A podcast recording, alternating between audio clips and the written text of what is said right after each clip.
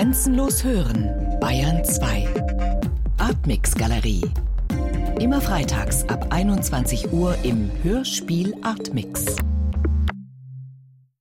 Brecht reichte mir flüchtig die Hand. Peter Weiß und die Kampfsignale der Intelligenz von Katharina Teichgräber. In der Rolle einer heutigen Leserin der Ästhetik des Widerstands spricht Henriette Kaiser. Als damaligen Leser hören Sie Thomas Palzer. Rolle des Berichterstatters Thomas Lang.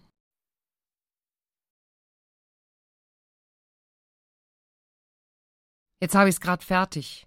Die Ästhetik des Widerstands. Ewig ist das her. Ich erinnere mich. Eines der ganz wichtigen Bücher in meiner Umgebung. Endlich hat es einer gemacht. Ein Buch aus der alten Welt. Ein Monument, oder? Ingenieurskunst, eine riesige Maschine.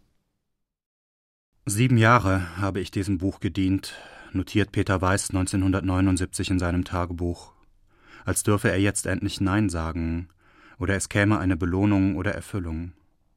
Der dritte Band der Ästhetik des Widerstands war da aber noch gar nicht geschrieben. In diesem erst sollte nach den gewonnenen Erkenntnissen erzählt werden. Es ist mit dieser Wortwahl eigentlich schon umrissen, worum es hier gehen wird. Nicht nur der Autor weiß, versteht sich als einer, der sich an einem Prozess abarbeitet. Desgleichen wird und soll dem Leser geschehen. Ästhetik, wie Peter Weiß sie versteht, unter den Laborbedingungen dieses Schreibens, ist ein Instrument des Eingreifens, und zwar des politischen Eingreifens. Für mich liegt das beides ja echt weit auseinander. Du redest wie in den 70ern. Nur nicht, was du sagst. Wir haben ja damals. Ich kenne schon Kunst, die ich auch politisch sehen kann, aber eben auch. Zum Instrument während eines Produktionsprozesses lässt sich das doch gar nicht machen. Als könnte sich jemand sowas vornehmen. Zum Beispiel Brecht war ja einfach so. Den kann ich mir kaum vorstellen, ohne Klassenkampf. Das Roman-Ich in der Ästhetik des Widerstands hat sich viel vorgenommen die Überwindung des in den 70er Jahren des letzten Jahrhunderts so gesehenen und deshalb abdiskutierten Zwiespalts von reiner politischer Theorie und verschmutzter Praxis des Handelns. Im Roman sollte die Wahrnehmung selbst verändert werden, etwas erzeugt werden, das ohne Nachdenken wie eine Intuition funktioniert. Ein Lernprozess des Lesers in Gang gesetzt, der auf einen Streich zu politischem Widerstand führen würde. Dazu müssen erstmal die Voraussetzungen geschaffen werden. Im ersten Band, sagt Peter Weiß in seinem Tagebuch, werden die Ausdrucksmittel erobert, mit denen sich die Erfahrungen der Benachteiligten und Erniedrigten gestalten lassen. Der mythische Herkules ist zum Beispiel so ein Ausdrucksmittel. Am 22. September 1937 stehen drei Freunde vor dem Pergamon-Fries in Berlin. Sie vermissen dort den Herakles im Gemenge der Götter und der Irdischen. Und Coppi, das ist eben einer von den dreien, nannte es ein Omen, dass gerade er, der unseresgleichen war, fehlte, und dass wir uns nun selbst ein Bild dieses Fürsprechers des Handelns zu machen hatten. Die Jungs, zwischen 15 und 20 Jahre alt, stimmen darin überein, dass Herakles der einzige Sterbliche sei, der sich gegen die Giganten verbündet hatte, der durch Tapferkeit und ausdauernde Arbeit die Zeit der Bedrohungen beenden würde und dass hier Klassenkampf dargestellt sei. Wie war nochmal die Geschichte vom Kuhstall? Zwölf Arbeiten von Herakles. Mir gefiel die Hindin in Kerinea. Die Hindin. Die Geschichte könnte ich gar nicht wiedergeben. Was ist das gleich wieder? Und die Schlange von Lerna. Es gibt ja immer so viele Versionen. Ich kann mir auch nur die Hauptgeschichten merken. Herkules steht also vor dem finsteren König Augeias, aus dessen Auge Sonnenstrahlen leuchten, der Herrscher eines Reichs der untergehenden Sonne. Neben den Reichtümern der Schmutz. Der Mist der Kühe füllt nicht nur die Stallungen, sondern verpestet das ganze Land. Unter Androhung ewiger Versklavung soll Herakles den Mist an einem Tag wegschaffen. Alles hat gestunken. Kann ich jetzt einfach sagen, faulige Gesellschaft? Und der Held mistet aus? Mit einem Mal ist das doch nicht getan. Und mehrmals das Gleiche tun wäre doch nicht mehr heroisch dann, oder? Ich war auf die für mich gültigen Grenzen der Bildkunst gestoßen, bemerkt Peter Weiß rückblickend in seinem Tagebuch. Schon bei Kriegsende begann seine Umorientierung. Welche Gründe könnte es geben, das Medium zu wechseln? Und wie konnten mythische Geschichten und überhaupt seine ganze Verankerung in den Bildwelten, deren tiefer Eindruck ja nicht gelöscht war, in das Medium des Schreibens transportiert werden? Der große Roman wird eröffnet mit der recht exzessiven Beschreibung des Pergamonaltars, mit diesen Bildern von 180, 140 vor Christus. Er erzählt die Bilder, vor denen seine jungen Männer stehen. Der Autor nimmt hier etwas in Angriff, was eigentlich gar nicht geht. Es hätten ja auch Fotografien vom Pergamonfries am Anfang stehen können. Literatur sticht hier das Bild. Denn sogenannte bildende Kunst kann nur schwer gesellschaftliche Mangelerscheinungen, Ungerechtigkeiten effizient darstellen. Wie könnte man visuell kritisieren oder sogar eine Denkrichtung vorgeben? Peter Weiß jedenfalls hätte sich auch in anderen Medien als der Schrift ausdrücken können. Lange Zeit war er Maler gewesen und hatte Filme gemacht. Im Bild lässt sich ein Diskurs sowieso nicht vermitteln. Der will ja Gedankenprozesse darstellen, historische Aufarbeitung und so. Und interpretieren, das will er. Die Eingeweihten, die Spezialisten sprachen von Kunst. Sie priesen die Harmonie der Bewegung, das Ineinandergreifen der Gesten. Die anderen aber, die nicht einmal den Begriff der Bildung kannten, starrten verstohlen in den aufgerissenen Rachen, spürten den Schlag der Pranke im eigenen Fleisch. Genuss vermittelte das Werk den Privilegierten. Ein Abgetrenntsein unter strengem hierarchischem Gesetz ahnten die anderen. Nur wird die Pranke gespürt, die hat verstanden. Herkules ist der ihre, denn die Jungs denken ihn sich als Helden der Arbeit und dazu noch als einen Außenseiter, der ja noch nicht mal weiß, in welche Daseinsklasse er gehört, in die irdische oder in die göttliche. Zwölf Arbeiten hatte er zu verrichten, wie zur Rechtfertigung seiner Existenz. Manchmal oder teilweise gehen diese Taten in eins mit einem zivilisatorischen Akt, also der Befreiung der Menschheit von diesem oder jenem Ungeheuer oder Missstand. Und was wäre nun der Herakles heute für uns? lässt der Autor den 15-jährigen Heilmann fragen. Wie könnte eine solche Gestalt sich in unserer Zeit verwirklichen und auf welche Weise, mit was für Taten? Gleichen die Vorhaben in der Ästhetik des Widerstands nicht selber den Arbeiten von Herakles? Den spanischen Bürgerkrieg auf eine Art und Weise erzählen, dass das Desaster zwar gezeigt ist, aber nicht in Resignation aufgeht in den Gesprächen und Beobachtungen des Protagonisten den Faden nicht verlieren zu dem, was hoffen lässt. Sozialistischen, kommunistischen Widerstand gegen die Nationalsozialisten erfassen und in den historischen Personen zeigen und mit Leben erfüllen. Wie dachten Hodan, Münzenberg, Koppi, Wehner, Stahlmann, Bischof, Beue? Was haben sie geredet bei ihren heimlichen Treffen? Woher bezogen sie ihre Kraft? eingefügt irgendwo die Geschichte des Geldes, eingefügt woanders die Ursprünge von Gewalt. Der Zustand der Arbeiterbewegung, deren Geschichte und warum sie versagt im Dritten Reich.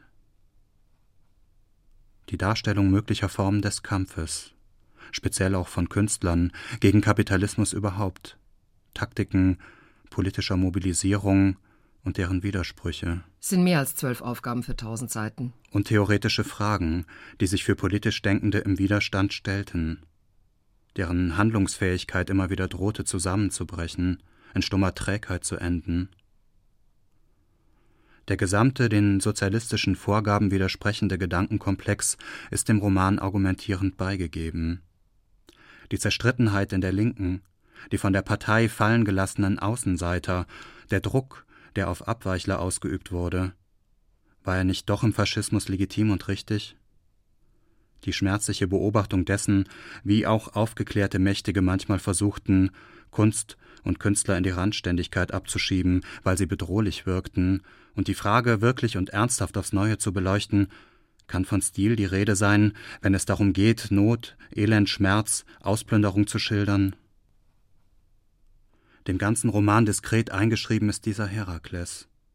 Und wenn die Nazis den jungen Heilmann als Widerständler schließlich in Plötzensee erhängen, gilt sein letzter Seufzer diesem Heroen. Sein Leben aufgespannt durch diesen Heldenmythos. Zwiespältig für die Romanfigur wird Herakles nur dann, wenn er sein Vorbild für ein idealistisches Relikt halten muss.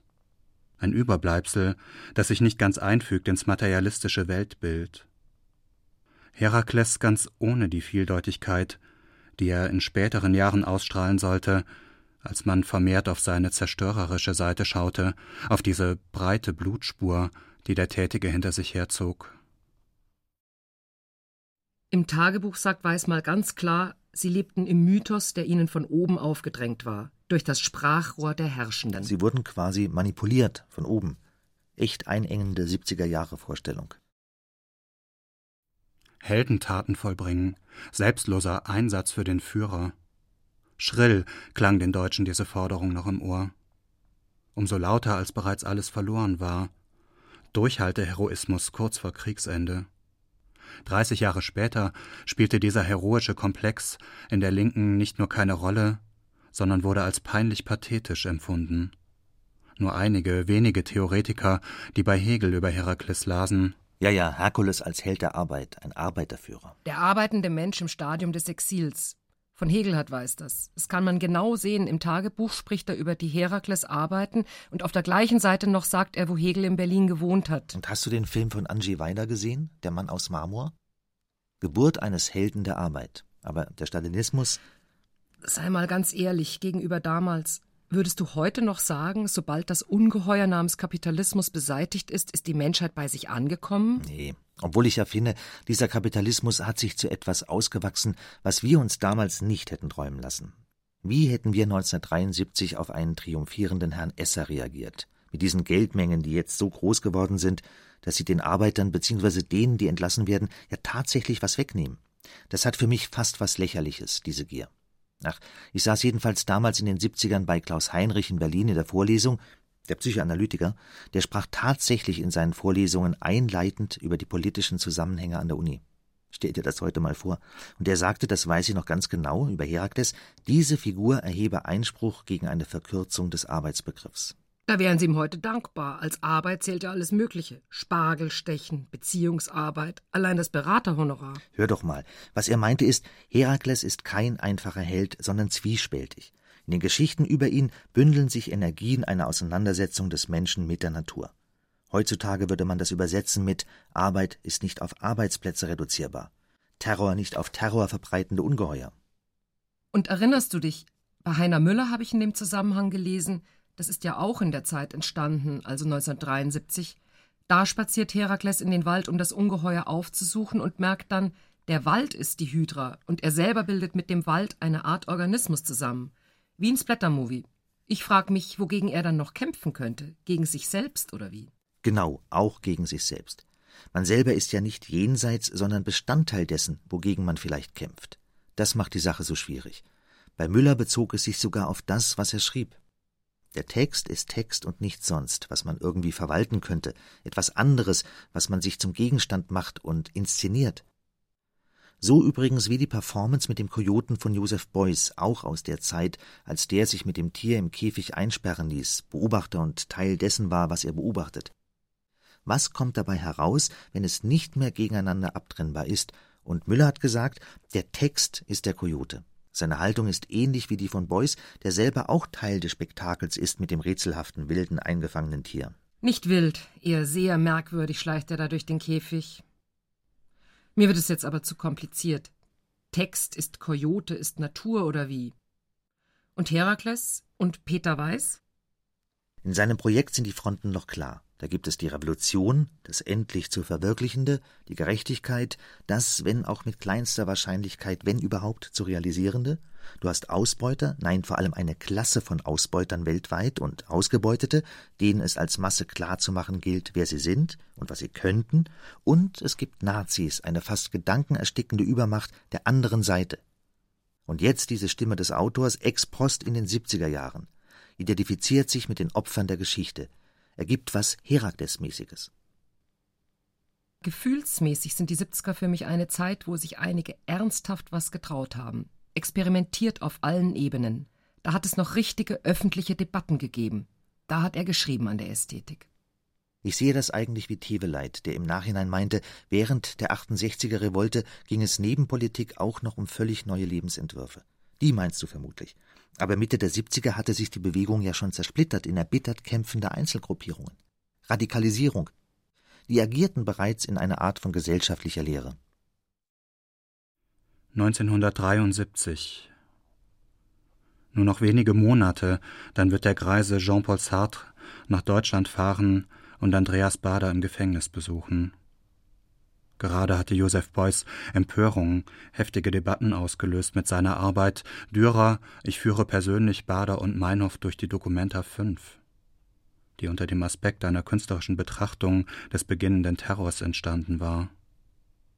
Wenig später erfindet er die sogenannte soziale Plastik mit ihrem gern aus dem Zusammenhang zitierten Spruch Jeder ist ein Künstler womit er nicht meinte, dass jeder etwas basteln kann, sondern die Wahrnehmung von Gesellschaft durch den Einzelmenschen in sämtlichen Lebensbereichen, visuell, olfaktorisch, taktisch, akustisch, thermisch.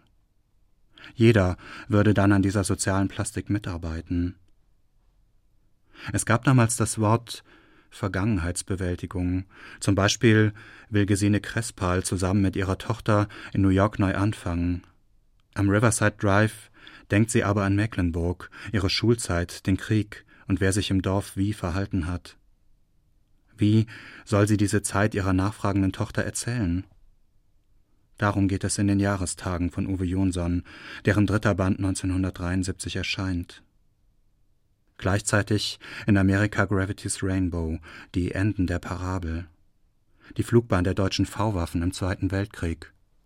Geraunt wurde darüber, wie das Phantom Pynchon so viel hatte erfahren können über Hitlers Anstrengungen, die Bombe noch zu kriegen, über die Massen von Häftlingen unter Tage bei der Raketenproduktion in Nordhausen, über Peenemünde als Versuchsstation, bei Pynchon exakte Recherchen, die er ins Fantastische explodieren lässt. Bei Peter Weiß Dokumentation, Simulation von Dokumentation, entfaltet vom Prinzip des Widerstands her. 1973.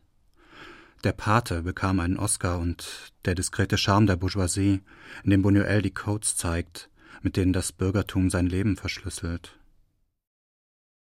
Dauernd versuche ich mich in damals zu versetzen. Wie war bloß mein Lebensgefühl? Wenn ich auf die Straße ging oder die Zeitung aufschlug, wovor hatte ich Angst? Habe ich damals jeden Tag an Nazis gedacht und an Widerstand? Glaub schon ob es mir im damaligen Vorbildsland Schweden ähnlich ergangen wäre. Wie abstrakt war dieser Stoff für Peter Weiß.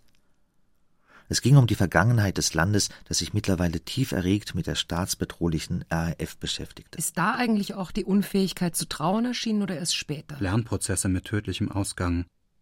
Alexander Kluge 1973. La Maman et la Putain Vier Stunden Kino über Verhaltensästhetik in sogenannten Intimbeziehungen. Der in dieser Zeit viel geschmähte Blick auf den eigenen Bauchnabel, den sich Peter Weiß nach seinem Erstling Abschied von den Eltern längst nicht mehr gestattete. Das Persönliche, vielleicht sogar Psychologische, erschien ihm als eine Sorte von Zeitverschwendung.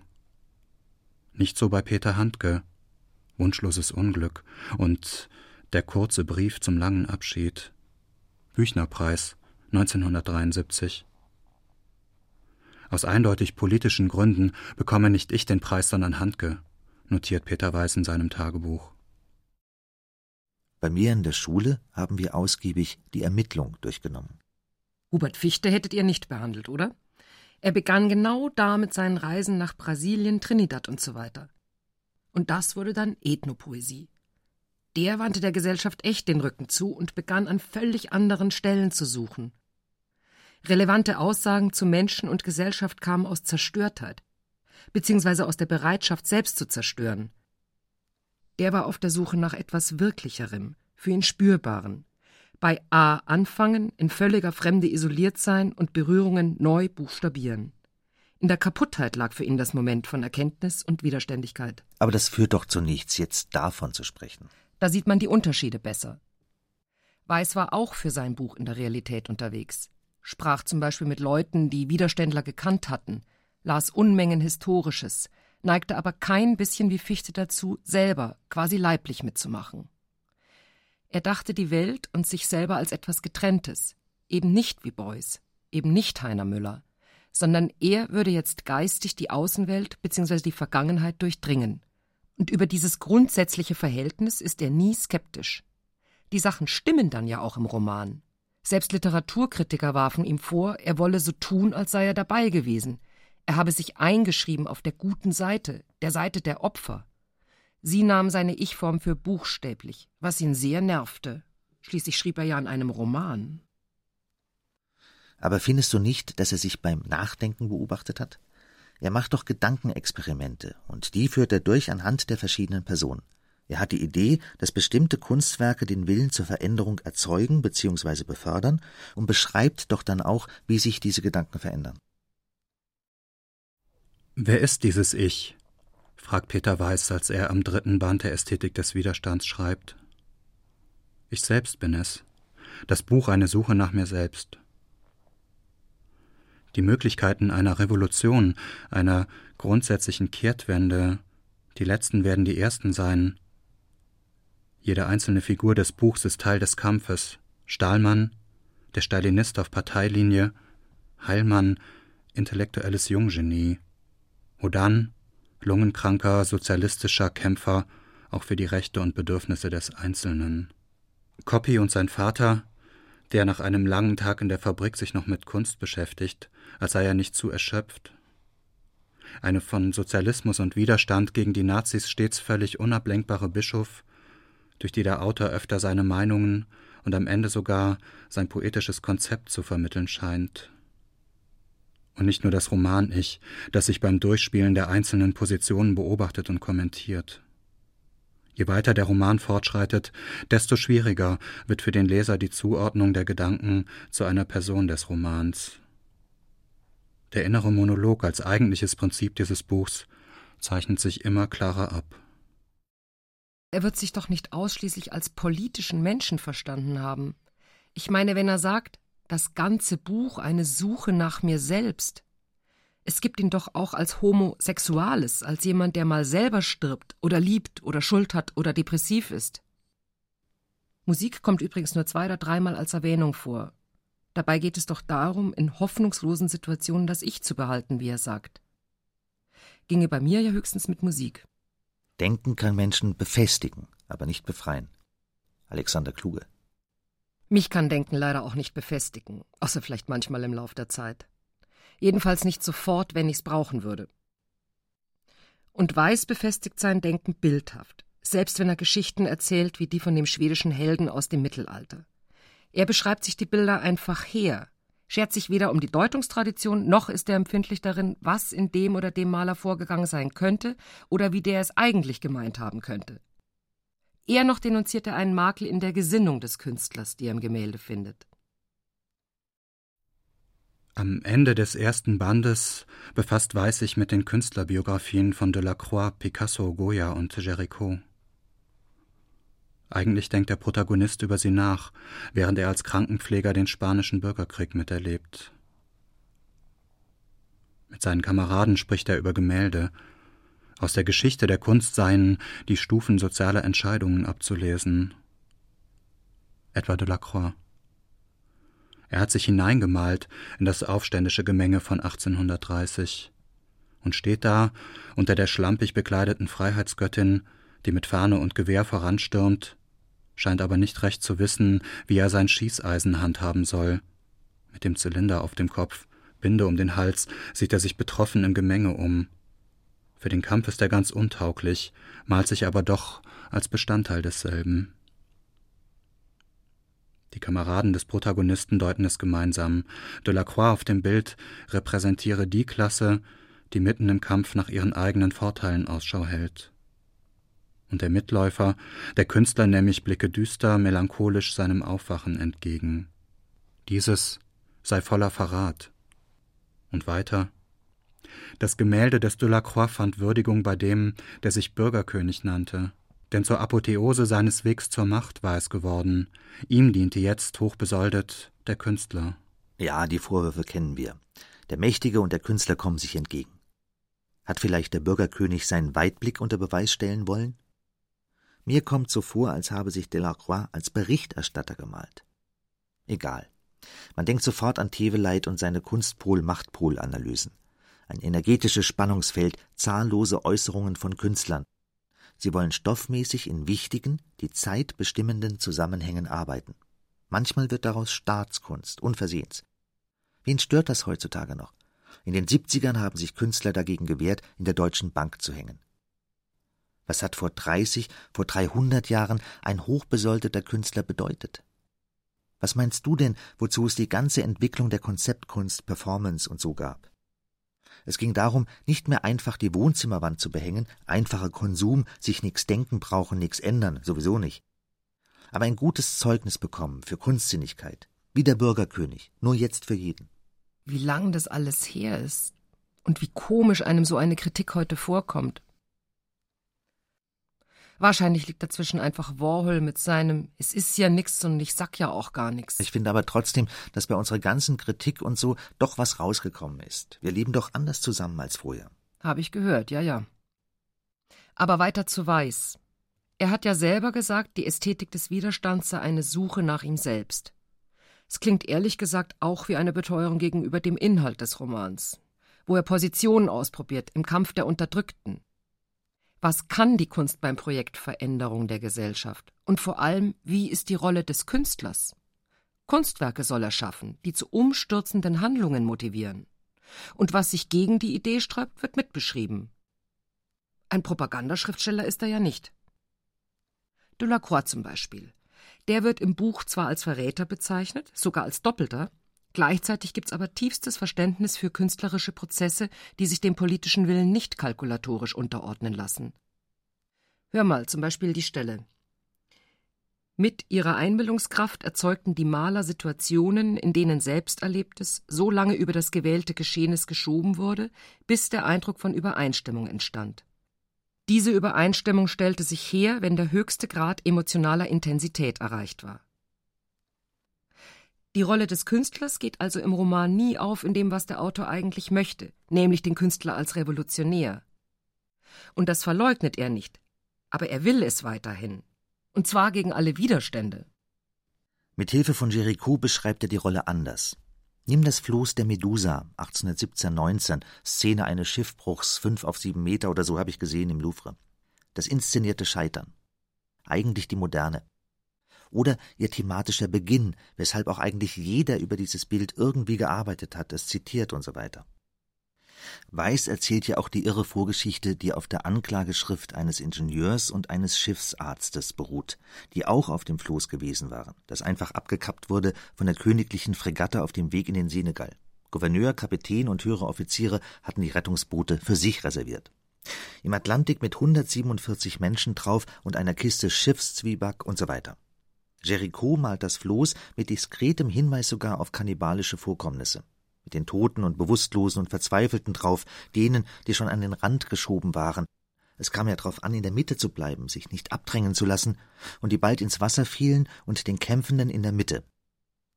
Und am Horizont, verschwindend winzig, wenn überhaupt, zu sehen ganz klein ein rettendes Schiff, aber wenn man genau hinsieht, vielleicht nur eine Chimäre. Julian Barnes, der Schriftsteller, sagte über dieses Bild, es sei die Verwandlung von Zeitgeschichte in eine zeitlose Metapher. Das ist eben seine Deutung, und dann die von Peter Weiß, der behauptet, das Floß sei aus der Perspektive eines Ertrinkenden gemalt, und er schreibt sich jetzt als Erzähler ein in den ertrinkenden Augenzeugen, kurz bevor ihm die Luft ausgeht. Das ärgert mich. Und seine Schuldgefühle wundern mich gar nicht. Er identifiziert sich mit dem Opfer und muss dann ja merken, dass er selbst im Trocknen sitzt. Außerdem, rein technisch, wenn du die Bildszene betrachtest, müsstest du als Ertrinkender den Kopf mindestens aus einem riesenhohen Wellenkamm strecken, um die gemalte Perspektive auf das Floß zu kriegen. Es ist nicht von unten gesehen. Steckst du jetzt beide Kontakte zusammen, so ergibt es das Torturmotiv bei Peter Weiß. Das hat der Literaturwissenschaftler Karl-Heinz Bohrer rausfiletiert. Und er hat ja recht. Weiß schildert gerne Qual, die von einer übermächtigen Instanz ausgeübt wird. Das Erleben des Betrachters ist das Entscheidende, das ist das Ewige, und nicht irgendeine verflixte Interpretation, und schon gar keine psychologische. Ein Jahr vor seinem Tod 1997 produzierte Martin Kippenberger ganze Bilderzyklen, die von Jerichos Schiffbruch ausgehen. Kippenberger fotografierte, malte und zeichnete sich selbst als die Gestalten auf dem Floß. Als nackten Toten, der vielleicht bald verspeist wird, in melancholischer Denkerhaltung, als Überbringer hoffnungsvoller Nachrichten, als mutig und vernünftig der Situation angepasst Handelnder. In der Haltung sind sie Jerichos Figuren sehr ähnlich. In einem vergleichbaren Vorgang versetzt Peter Weiß sich im Roman in die Personen der Widerstandsbewegung. Kippenberger als er selbst, ohne Floß und Meer. Weiß als diese oder jene Figur ohne biografische Einschläge. Auf den Lithografien keine Hoffnung am Horizont, sondern der winkende Mensch, sein Körperausdruck, die Miene, die menschliche Situation, die auf illustrierende Geschichte verzichten kann und weiß, als sodann Bischof Coppi auf einem Floß, das 1945 endgültig untergegangen war. Außenwelt, geschichtliche Abläufe, Historizität der Personen des Buchs, nah an den dokumentierten Fakten, wenngleich seine Mühe nicht dem Herstellen einer authentischen Aura galt. Mit Sicherheit gültig die Idee von Gerechtigkeit. Auf der Skala der Modernität rückt Weiß ein Stückchen weg von Kippenberger in Richtung Jericho, der das Bild einer einmal dagewesenen historischen Situation malt und so interpretiert, dass die untergehenden Opfer ungerechter politischer Entscheidungen unsere Anteilnahme haben. Für Jericho gibt es eine zu gestaltende und zu interpretierende Außenwelt. Und für Peter Weiß auch. Aber er hat immer seinen Widerstandsfilter dabei und sucht nur zu behandeln, was darin hängen bleibt. Die Idee ist schon gescheitert, aber es muss mit desto heftigerer Anstrengung daran festgehalten werden. Das winzige Schiff am Horizont, das Rettung bedeutet und von dem bei Jericho schon immer diskutiert wurde, ob es wirklich da sei oder man sich dies bloß einbilde. Dagegen Kippenbergers Gestalt winkt ohne möglichen Adressaten lebendiger Ausdruck einer heftig bemühten Gestalt, der Zeit und dem konkreten Ziel enthoben. Je suis Medus, sagt der Künstler. Das ist ja dann völlig egal. Wozu braucht er dann überhaupt noch Vorlagen? Es geht ja nicht um ihn, der sich mal so, mal so zeichnen will. Ihn als biografischen Einzelmenschen hat vielleicht das Jericho-Bild angezogen. Aber was er dann tut und worin die Arbeit besteht, ist gerade seine neue Aussage in Bezug auf die Tradition. Darin liegt etwas Allgemeines, und wenn wir die Welt besser verstehen wollen, wäre es gut, zum Beispiel seine oder Peter Weiß Neuformulierung von Jericho zu kapieren. Jetzt komm aber mal wieder runter. Kippenberger würde sich doch im Grab rumdrehen. Diese Jericho-Sachen von ihm waren sowieso die totale Ausnahme, für die ihn die Kunstwelt umarmt hat. Der kann ja malen, hieß es plötzlich im Feuilleton. Nur hat er diese Künstlerrolle immer lächerlich peinlich gefunden und genau das immer irgendwie mit ausgestellt. Diese Performances waren doch Zumutungen für alle, die zugeschaut haben. Schon, aber prinzipiell siehst du die Kritik an dieser Künstlerposition ja auch bei Peter Weiß. Ernsthaft. Mit dem Unterschied, dass er so tut, als bestünde der Mangel darin, dass der Künstler kein richtiger Revolutionär ist. Beim Lesen merkt man richtig, wie er sich immer wieder an die Kandare nimmt. Dieses Es musste und wir hatten zu. Die Arbeitenden hatten sich als solidarisch zu erklären mit den Benachteiligten der Welt als würde sich eine revolutionäre Handlungsforderung stellen, man müsse gar nicht mehr nachdenken, sondern nur noch dem folgen, was die historische Großwetterlage verlangt. Schön wäre es.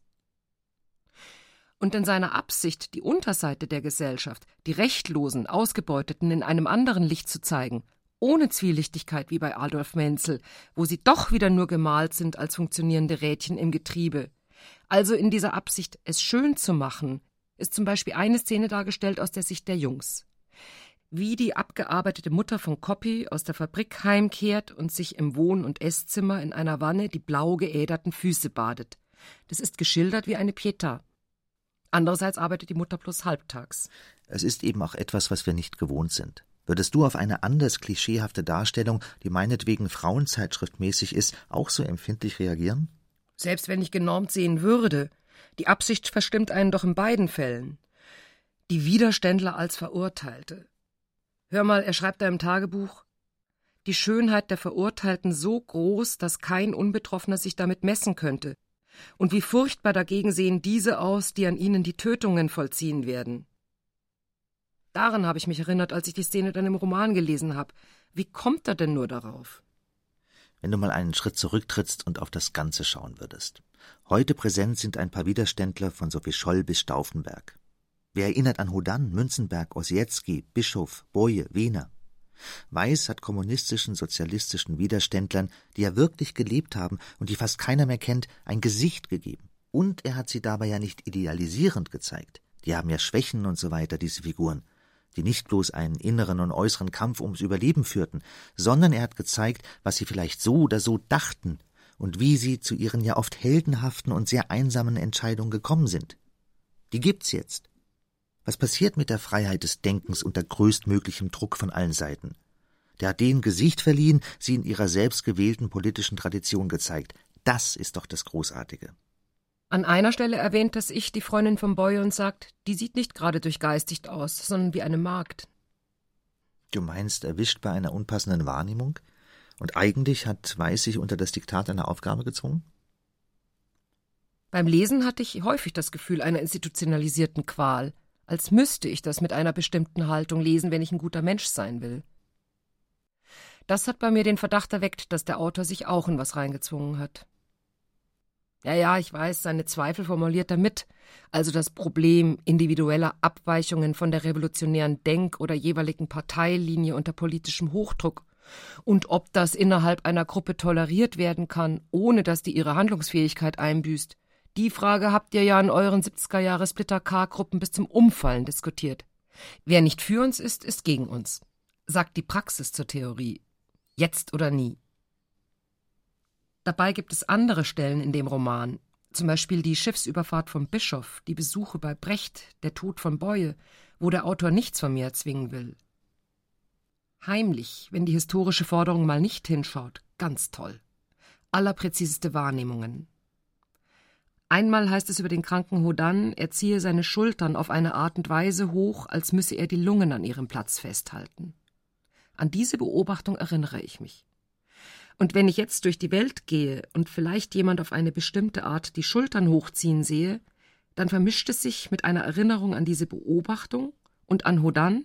Ich bin angerührt von dieser sinnlosen Geste der Selbstbeschützung, neige mich diesem Menschen zu in einer gewissen Solidarität vielleicht. Während mich diese andauernde historische Forderung bloß quält, als hätte er da einen Loyalitätsschwur geleistet. Indirekt behandelt ist Auschwitz, in Gestalt der Mutter des Protagonisten. Unsagbares hat sie gesehen. Sie wird langsam daran zerbrechen.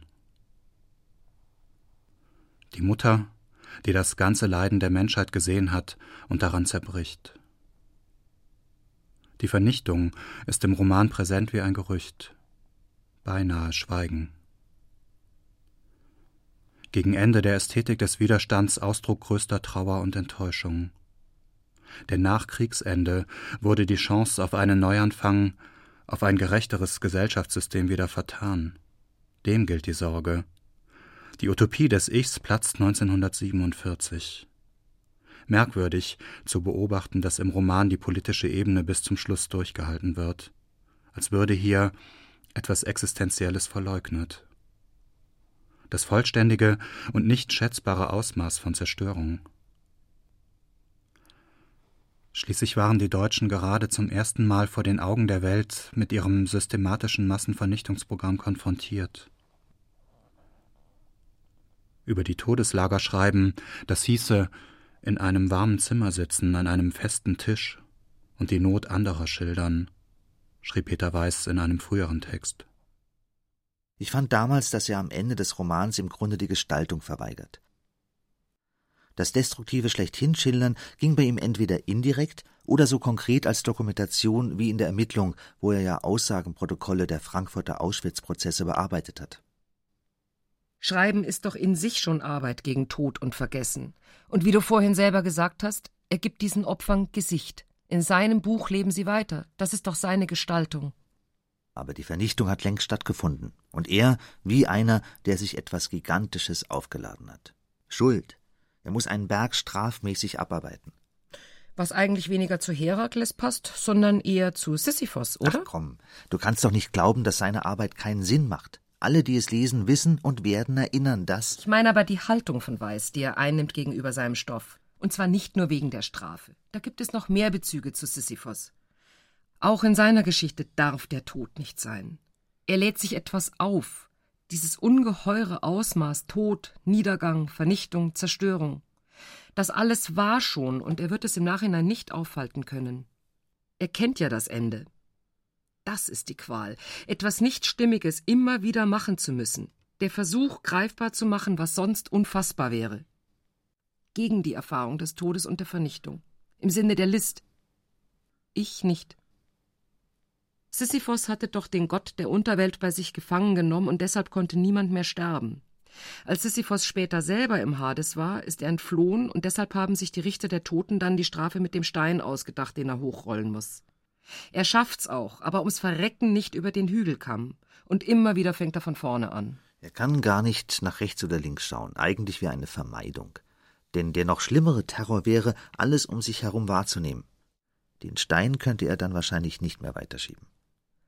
Allseitig sehen und dabei nicht harmonisieren sagt Godard und fühlt sich dann aber auch gleich terrorisiert von seiner eigenen Forderung. Ob Godard und Brecht zusammenarbeiten würden?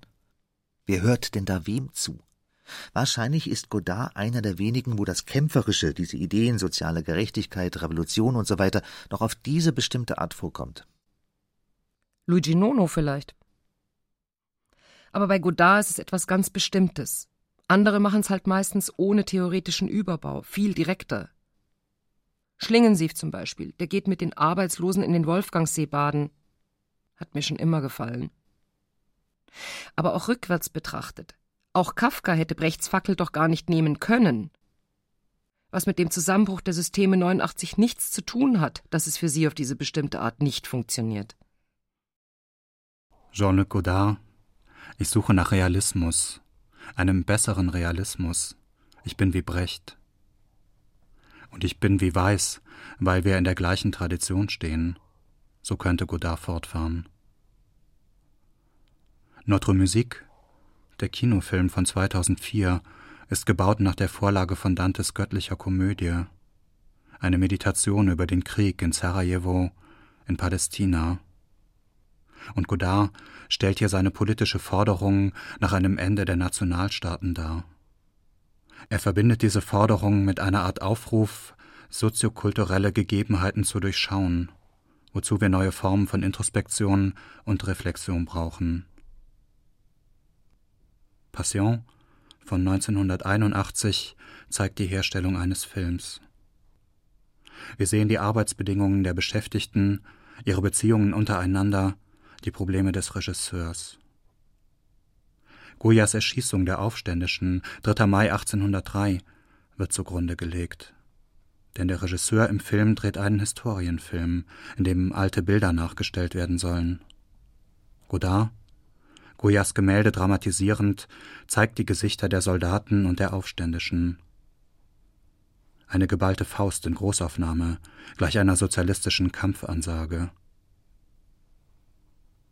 Man sieht den Einzug der Kreuzritter in Konstantinopel 1204 von Delacroix. Extra inszeniert und beleuchtet das brutale Vorgehen gegen die Bewohner der Stadt.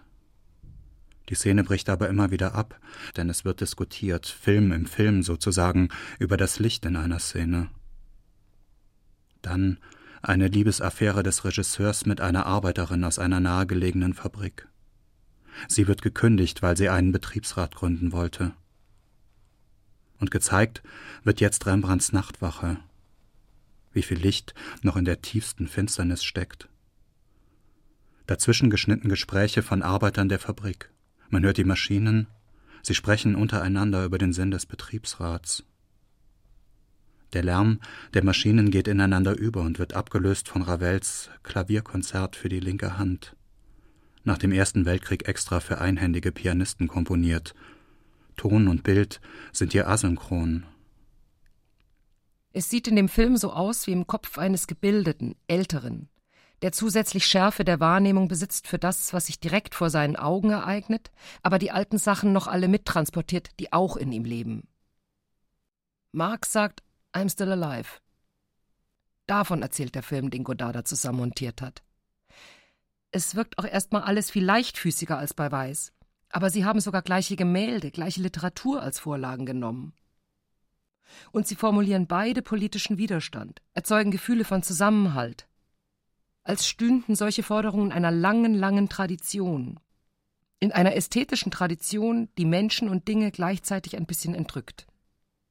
Weiß hat doch genauso gewusst, dass Widerstandsästhetik so nicht funktioniert. Der Individualismus, das sogenannte Dunkle und so weiter. Kennt er ja, was sich Zwecken und Absichten entzieht. Und doch erörtert er das Problem permanent. Und weiß dabei, dass es auf der Ebene keine Lösung gibt. Godard sagt ja auch die Gedanken nicht, geht ja gar nicht. Das Ephemere. Es entwickelt sich zwischen den Bildern.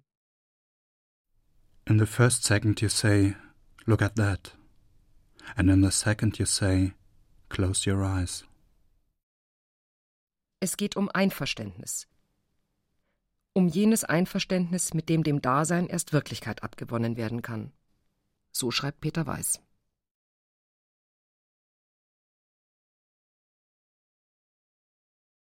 Und Brecht reichte mir flüchtig die Hand. Peter Weiß und die Kampfsignale der Intelligenz von Katharina Teichgräber. Sprecher Henriette Kaiser, Thomas Palzer, Thomas Lang. Ton und Technik Susanne Herzig. Regie Katharina Teichgräber. Produktion Bayerischer Rundfunk 2007. Redaktion Herbert Kapfer